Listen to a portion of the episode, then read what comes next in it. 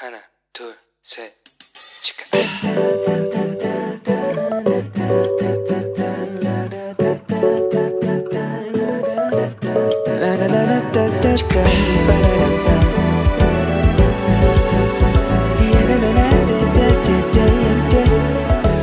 Here we go. Hello，欢迎你又回来，石头们的青春日记。我是为你的梦想应援的头号粉丝 Annie。 这个星期大家过得好吗？今天的天气你喜欢吗？有没有计划暑假去哪里走走啊？前一阵子啊，我去了发王山。发王山在哪呢？就在平昌，就是韩国之前举办冬季奥运的那里，就在康湾斗了。那我就去搭了那个他那边非常有名的那个缆车 cable car，那大概是我目前为止人生搭过我觉得距离最长的缆车了。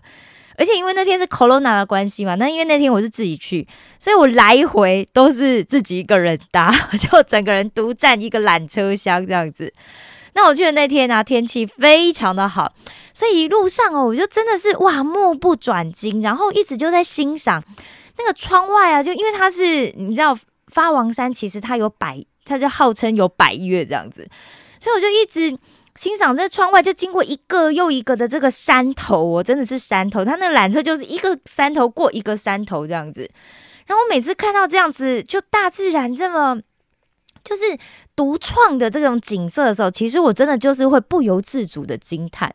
我觉得我们的上帝怎么会这么神奇？上帝怎么可以创造出这么多独特而且又美丽的景色？那好，我之前也讲过嘛，韩国因为山特别多啊，所以有山就有树啊。那有树就一年四季分明的话，所以这山上的景色就是随时都在变化。而且啊，像我觉得每个国家的景色就真的非常的不一样。虽然都一样是山哦，然后树可能一样，但就是有一种嗯，你知道，就是属于韩国的那种青山碧水，那种山峰一个接一个，然后连绵不断。而且很多山里面通常会有湖嘛，哇，湖光山色，然后景色非常的丰富，而且很秀丽的那种感觉。所以暑假到了，你打算做些什么呢？其实我在韩国的寒暑假，去了除了去旅行之外哦，其实通常是我大读书的时间。那大家可能会讲说：“哎，你不是平常就已经在读书了吗？怎么寒暑假还在读啊？对不对？”很多我的朋友都会这样子讲：“他怎么打电话来，我都在读书。”老实说，我其实从小就很喜欢读各式各样的书啊。然后，呃，尤其是出社会之后有一段时间啊，我因为我这我就之前只有高中学历嘛，对不对？所以我就觉得我自己学历比其他人低呀、所以我就会笑我自己，说我其实就是有恐知识恐惧症，所以我一定要读很多书才行。所以我觉得来韩国读书真的太适合我了，因为每天都在干嘛？每天都在读书。不过寒暑假的时候就是一个更快乐的时间，你知道，非常夸张哦。因为有因为寒暑假其实有很多事情要做嘛，但所以我通常会空出至少一两周以上的时间呢，就是一天读一本书。就那时候就会觉得哇，读书读得好爽哦，这样的。所以我通常寒暑假就可以有机会一次就读个一二十本以上。所以不知道大家这个暑假预计要做什么呢？然后记得现在暑假才刚开始嘛，好好的为我们自己的暑假来做一些计划，要不然一转眼又开学了，对吧？如果如果你想说啊，一二十本书其实也蛮困难，而且韩国人买不到这么多中文书啊。诶，没关系，你可以挑战一下读圣经，我觉得也是一个不错的挑战哦。然后一个暑假读完一本圣经是非常有可能的、大家千万要认真来看待这件事情。那我今天早上在祷告的时候，我就有一个很强烈的感觉，就很想来跟大家聊一聊。关于梦想这件事情，其实我想这个主题我们可能可以聊很多次。那今天我们要聊什么呢？其实因为我大部分在学校里面碰到的同学哦，如果我们聊起关于梦想这件事情的时候，大部分的人都会这样回答我。嗯，我就问说，诶，你有没有什么梦想？你们想做些什么？大家通常会讲说，没有诶，我没有特别想要做什么，我没有什么。大的什么目标啊，或者是，或者是就讲说，就赶快毕业呀、然后赶快赚钱啊，赚大钱最好了。那像韩国今年的调查里面呢、其实有百分之五十六的这个大学生就讲说，他们读大学的理由就是什么呢？为了要找到更好的职业。那为什么要找到更好的职业呢？那当然就是想要赚更多的钱嘛，对不对？那大家最有兴趣的职业是什么呢？第一名就是跟专门技术有关系的工作。那第二名呢是事务性的，第三名呢是服务业。不过我最近也看了另外一个，就是国外的这个求职网站，它里面就写说，哦，年轻人其实进入社会之后啊。三个人里面呢，有两个人会讲说，其实他还在摸索，他还没有找到他自己的职涯的方向，而且统计下来，平均一个人呢会花到七年以上才会找到自己想要的工作。所以现在回想起来，我觉得我自己蛮幸运的一件事情，就是我在高中的时候啊，我就已经决定自己要往市场企划这个方向走。其实那时候当然比较像是要进广告业，但你知道广告业其实有非常多不同的部门跟位置嘛，而且广告业很竞争啊，所以很多人一开始像像我以前高中读美术嘛，所以很多人通常都是从美术设计开始入门，对不对？但我之前应该也跟大家分享过，我就发现，哎，我虽然画画还可以。色彩感也比其他人好像来的突出一点点，但我觉得也就那么一点点而已。所以我评估我自己应该赢不了我的那些就是美术天分非常高的同学，所以我觉得我不能做美术设计，要不然我可能一直在改图，改到昏天暗地，改到感到我觉得人生没有希望了这样子。所以我后来找工作的时候呢，我就是只找企划类的工作，因为当一名。企划人员就是我的梦想，因为当企划只要出嘴有没有写案子，我就觉得哇好棒哦！而且因为我很喜欢写字，我就觉得嗯太好了，那就是我的梦想。那这个梦想我也很快就达成了，而且小有成就。因为我讲过嘛，我一一开始出来的时候，后来我就在百货公司里面做企划嘛。那当时我做的案子啊，是在这个百货公司里面执行啊，所以呢。说宣传有宣传管道，说人潮有大量的人潮，而且说业绩业绩非常突出亮眼。那你做了几年之后，那你就会想转换啊。所以后来我不是去做了。就当然，这中间还有转换过别的工作啦。那后来最后我来韩国之前，我是做保险嘛，做做财务规划。所以来韩国之前呢，我都号称我自己是最会帮别人的梦想成真的人生顾问，因为我不只可以帮助别人找到人生最想要做的事情，而且还可以帮大家规划梦想成想要成真的这个财务计划。当然了，因为真的你要做成计划，其实还牵涉到一些步骤啊。如果大家真的很有兴趣的话，就是你想要找到自己，因为我通常量身定做嘛，所以如果你也想梦想成真的话，欢迎留言来跟我报名，我很乐意跟大家约时间，然后来帮助你找到你的人生梦想，然后来定定你的人生计划，并且找出一个适合你实践的方式，好吗？好，但是我们今天不是要谈这个，我们要谈另外一个方向。这个 NBA 的这个华人基督徒球员啊，林书豪，他曾经分享过一件事情：梦想是从热情开始的。那讲到热情跟梦想啊，其实我就想到一个人物哦。这个人物呢，就是圣经里面的尼西米。那尼西米呢，他的故事就记录在旧约的尼西米记里面。不过，一般谈到尼西米的时候，通常都会谈到尼西米是一个非常有领袖力的人。但是我们今天呢，我就想要跟大家来聊一聊，其实尼西米在领袖力之外呢，他有一个热情跟他的梦想。所以要讲尼西米之前呢，我们就要先来回顾一下这圣经里面这一段的历史，了解一下尼西米他的出生的背景哦。那我们先讲到这个主前五百九十七年的时候，这个巴比伦王啊尼布甲尼撒，他其实曾经从这个耶路撒冷掳去了第一批的犹太人。我不知道大家记不记得？现在如果不记得，我们现在回忆一下，好不好？那第二次呢，在这个主前五百八十六年的时候，这巴比伦人又来了。哇，那他们就是你知道吗？抢夺、掳掠啊，而且焚焚烧、毁坏这个耶路撒冷跟圣殿呐。然后不止这样子哦，这次他们还掳走了六到八万的犹太人。那这些被掳的人呢，他就在这不同的地区安定下来。但他们虽然是俘虏，但是他们享有一定的自由。那他们也从事这个农业呀，从事商业啊，所以有些人的生活其实过得还不错，蛮富裕的哦。但是随着这个波斯王古列哦，就是也就是这个居鲁居鲁士王的兴起哦，这大概就是在呃主前的五百五十九年到五百三十年左右。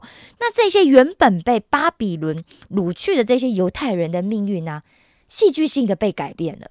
那大家都可能知道，就是这个波斯帝国在全盛时期的这个国土疆域哦，东起印度河平原，西至巴尔干半岛，哇！所以而且西南到哪里呢？到埃及跟利比亚，然后整个占地大约是五百五十万平方公里。五百五十万平方公里是个什么概念呢？好，就是整个欧盟现在加起来不过四百三十二万平方公里，所以就是整个欧盟国家国土面积的一点二七倍的大。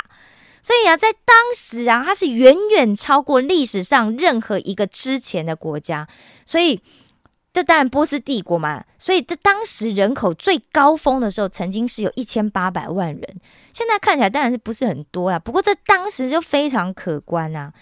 那人类的历史上呢，就记载，就古列啊，就是我们刚刚讲的居鲁士王，他是一个非常有文化素养跟开明的政治家，历史上是这样记载他哈。那他征服了巴比伦不久之后呢，他就下了一道圣旨，他容许这个被就是这个犹太啊被掳的人啊，他们可以回故乡。那这件事情记录在哪里？记录在以斯拉记里面。那于是啊，有两批被掳的人，他分别就回去了犹。犹太，那在耶路撒冷所罗门的圣殿遗址啊，要去重建一座圣殿的这个时间呢，是在主前的五百一十六年。好，那后来呢，在这个亚达薛西一王一世他在位的时候，又有两批犹太人，那分别是在以斯拉跟尼西米的带领之下，从巴比伦回到耶路撒冷。那尼西米的身份到底是什么呢？他就是这个亚达薛西王一世的这个酒政，诶，大家不要以为酒政不过就是帮王倒倒酒，在旁边侍酒师品酒师，不是这样子哦。因为当时啊，这个酒政啊，几乎就是这个王的心腹跟亲信，其实相当宰相的地位，而且因为他掌管了王的财政跟玉玺嘛。因为当时王最容易死的原因是什么？就是被下毒啊！你如果你看了很多宫廷剧，但以此类推哦，就是你知道世界各国的国王最怕、最害怕的事情就被下毒，因为他身边有太多人在保护他，你要硬跟他硬杠哦，可能没有办法赢过他。所以国王的生命安危呢，维系在谁的身上？维系在九正的身上。那当然呢，他就是除了这个王后之外最亲近国王的一个人嘛。但大家要再去想他另外一个身份哦。这个尼西米他不是波斯人哎，他是犹太人哎，他是一个战败国的俘虏的后代耶，所以他能够当到一个当时最强盛的国家的这个国王的心腹的地位，哇，可见尼西米的为人是非常不同，是应该说是相当卓越哦。那我查到的资料里面，他是这样子来形容尼西米哦，他就讲说尼西米是一个尊贵而且又敬钱的人，那他蛮有热情。精明而且爱国，那他宽大，同时也忠诚，而且他还有政治上的敏锐感。那同时他还有信仰的敬虔跟热忱，那他完全是委身给神哦。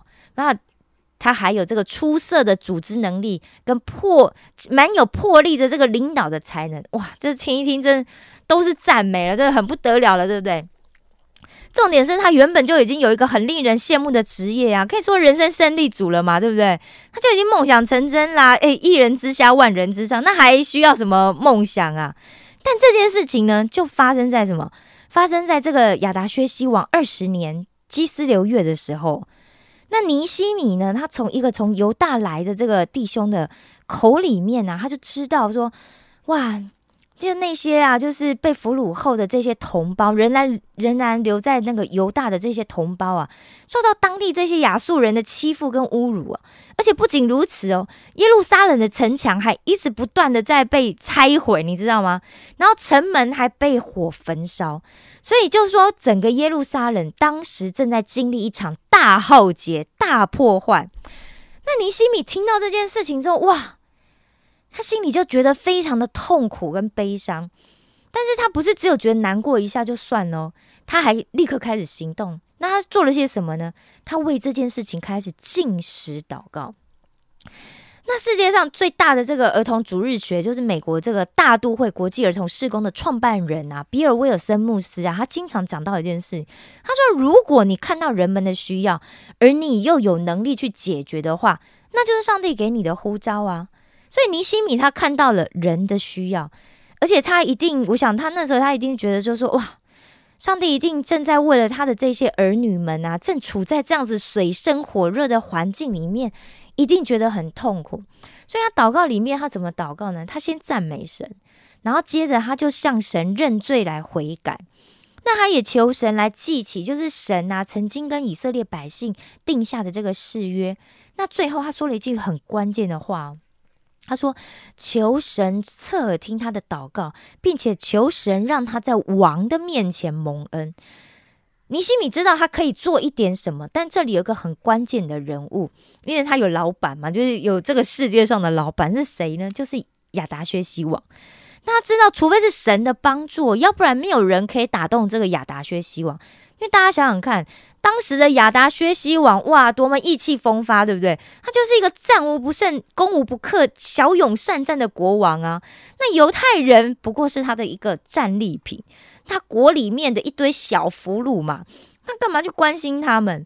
那这个尼西米啊，如果他只也只是那种，就啊，听听这些事，哎呀，我的同胞好惨呐，但是我也帮不上什么忙，而且伴君如伴虎，我的日子其实也战战兢兢的，也不也很不好过。那我会为他们平安祷告啦。如果就这样子结束的话，哇，那之后的犹太人的信仰。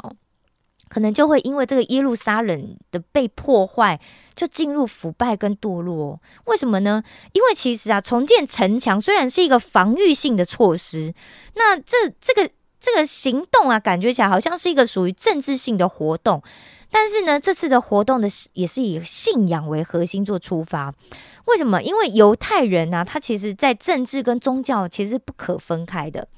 那尼西米呀，领导这些回归的百姓啊，去重建这个城墙这件事情，他是发自于他对神的信仰嘛？那因此，我们其实也可以看到尼西米记里面，他就常常写说，哦，他在为工程来做祷告，并且他也把整个事情的成就是归功，不是归功给他自己哦，他归功给神。哦，因为这个城墙的建立呀，不仅代表了犹太人的这个团体的建立，其实也代表了这个宗教的。信仰活动的恢复，让这个犹太人可以保持信仰的纯净，所以这是一件影响很深远的事情。但是我不知道尼西米在当时他会不会有想到说，诶，他所做的这一件事情其实是有这么重要跟深远的意义，而且影响到后代这么多。我想，其实他也许不一定知道，但是我很肯定的一件事情就是，这件事情哦，他当时是一直放在心里想，而且不仅如此，他还进食祷告，祷告就算了，对不对？还进食哦，那这肯定他是很希望上帝，他是很希望说，哎，上帝呀，你看见了吗？他也很希望上帝真的去，他也很想希望去知道说，那上帝对这一件事情到底有什么看法？上帝想要怎么做？那所以他后来才有这些行动啊。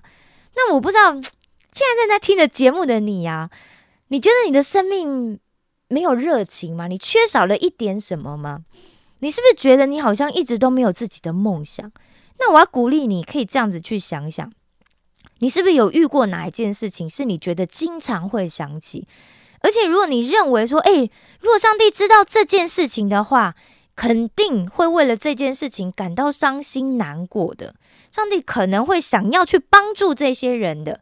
那我鼓励你，你不妨为这件事情祷告看看如何。好，那下周我们再来聊聊。那如果我们想要找到上帝给我们的梦想的话，那我们到底应该要怎么开始呢？好的。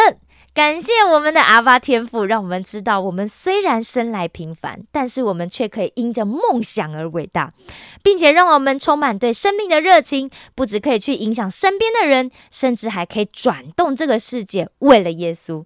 但愿每一个人都因着耶稣而拥有热情和梦想。石头们的青春日记，我们下次见喽。